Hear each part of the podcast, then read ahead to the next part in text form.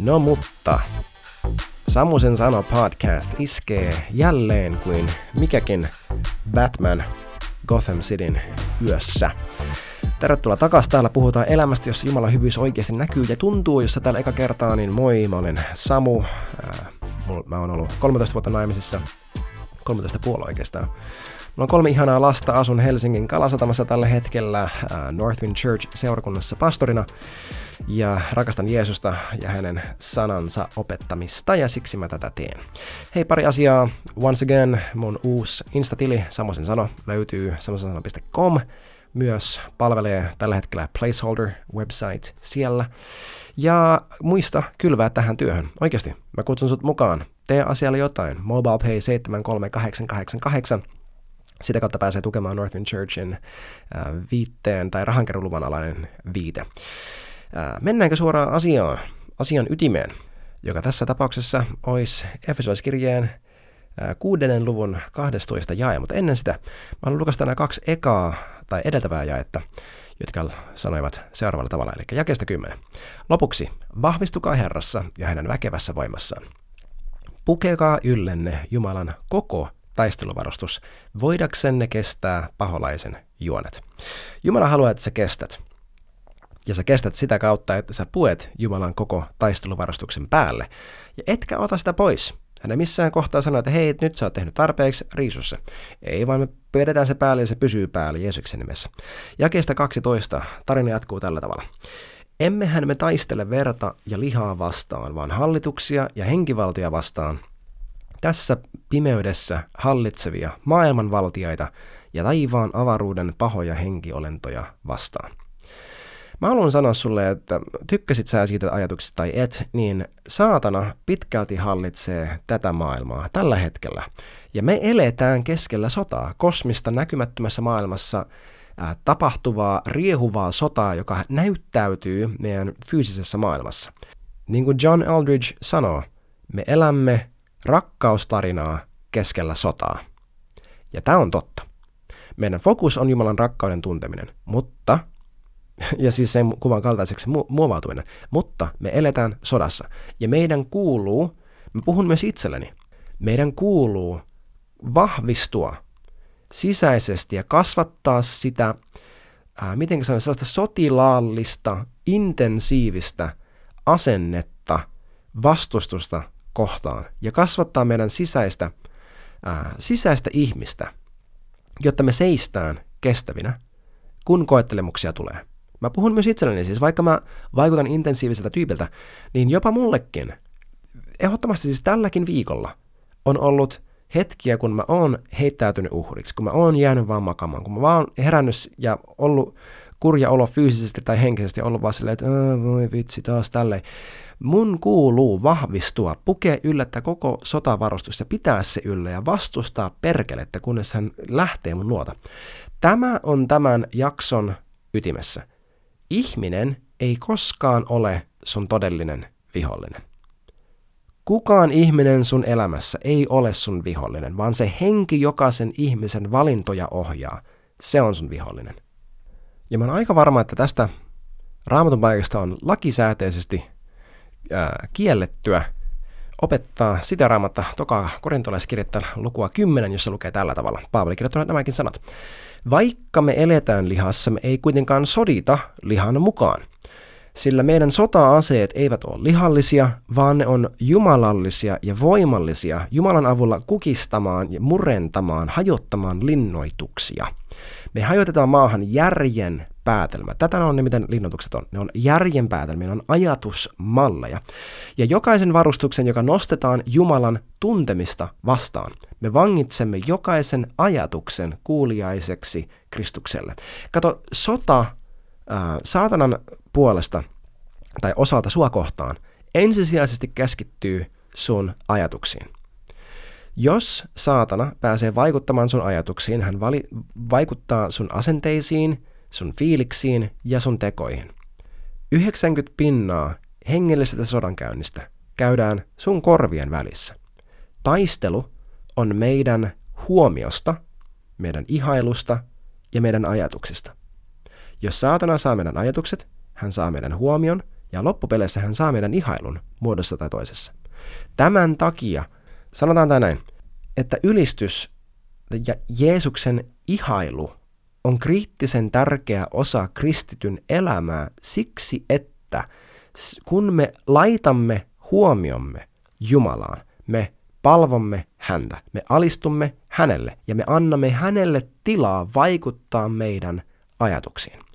Saatana, hän ei tarvii jotenkin kukistaa sua, hänen tarvii vaan saada sun huomio.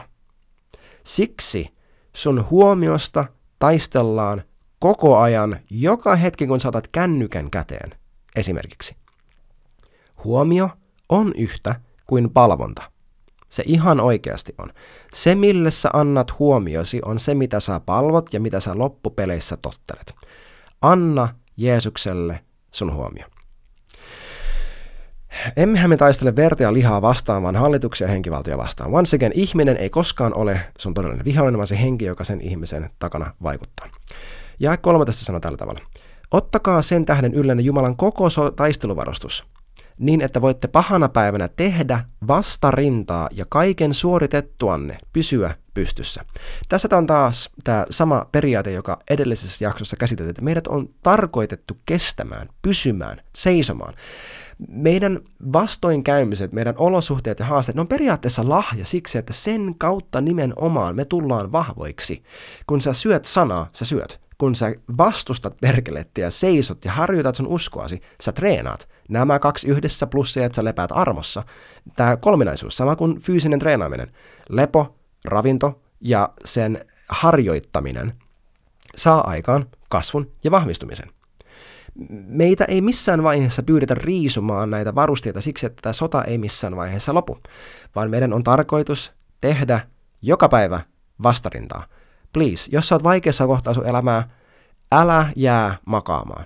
Vastusta.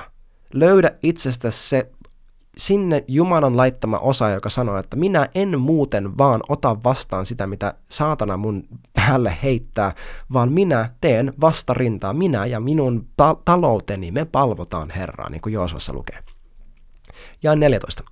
Seisokaa siis kupeet totuuteen vyötettyinä, pukeutuneena vanhurskauden haarniskaan ja olkoon kenkinä jaloissanne alttius rauhan evankeliumia kohtaan.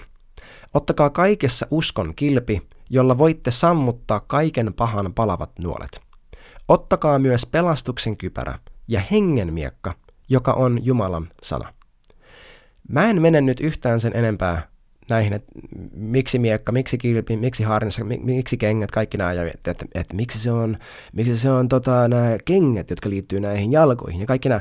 Me ei mennä tässä kohtaa näihin spekseihin, mä sanon vaan tämän, niin kuin Dan Mohler sanoi.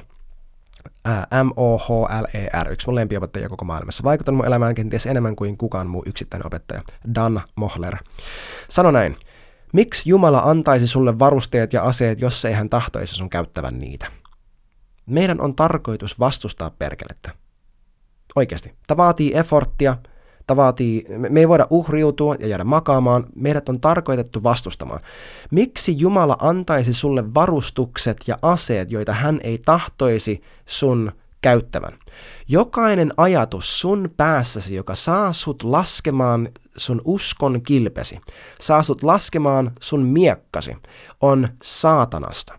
Jokainen ajatus, joka vaikuttaa siltä, että no, mä en tiedä miksi tämä nyt menee näin, mutta Jumalan tahto, var- Jumala on varmaan kontrollissa ja mitä ikinä. Se ajatus siitä, että hey, God is in control, hän ei itse asiassa halua parantaa tätä tyyppiä. Kaikki tällaiset niin ihme, ihme niin kuin, äh, Jumalan hypersuvereenius, joka sanoo, että Jumalan tahto aina tapahtuu, se ei ole totta. Mä haluan alleviivata. Me ollaan monta kertaa tässä, jakso, tässä sarjassa sanottu, näitä samoja asioita, mutta Jumalan tahto ei automaattisesti tapahdu, jos me, minä ja sinä, ei linjauduta Jumalan tahdon mukaisesti uskossa seistä hänen armossa ja vastaan otetaan sitä ja laitetaan sitä käytäntöön meidän elämässä.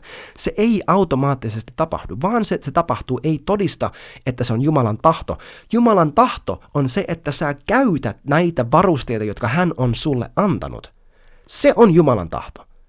Ja jos me laitetaan nämä käytäntöön, jos sä pidät sen kilven, jolla sä voit sammuttaa jokaisen perkeleen palavan nuolen, niin kuin seuraavat jakeet sanoo, sitten hänen tahto tapahtuu. Jos sä otat sen miekan, Jumalan sanan, sitten hänen tahto tapahtuu. Kun me pysytään hänen sanassa, me tehdään mitä hänen sana sanoo, siitä seuraa Jumalan tahto. Mutta rakas uskovainen, älä laske sun varusteita. Älä laske sun varusteitasi alas.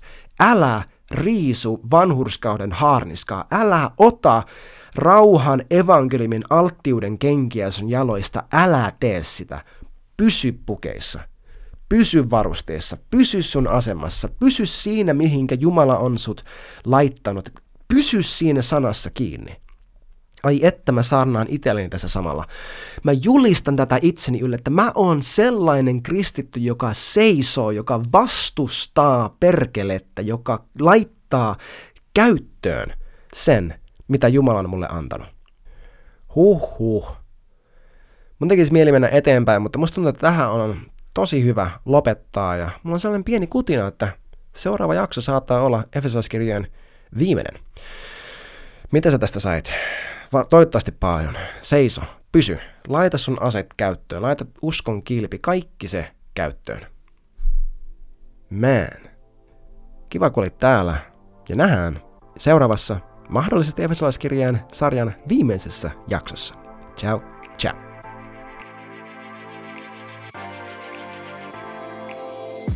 Hei, kiitos kun olit kuuntelemassa tämän jakson.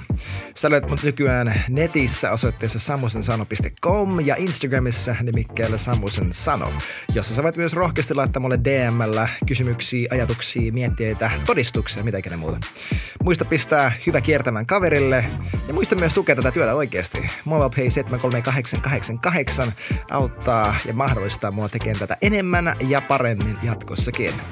Kiitos tosiaan, kun olet mukana kuuntelemassa, antamassa aikaa ja nähdään taas seuraavalla kerralla. Moi moi!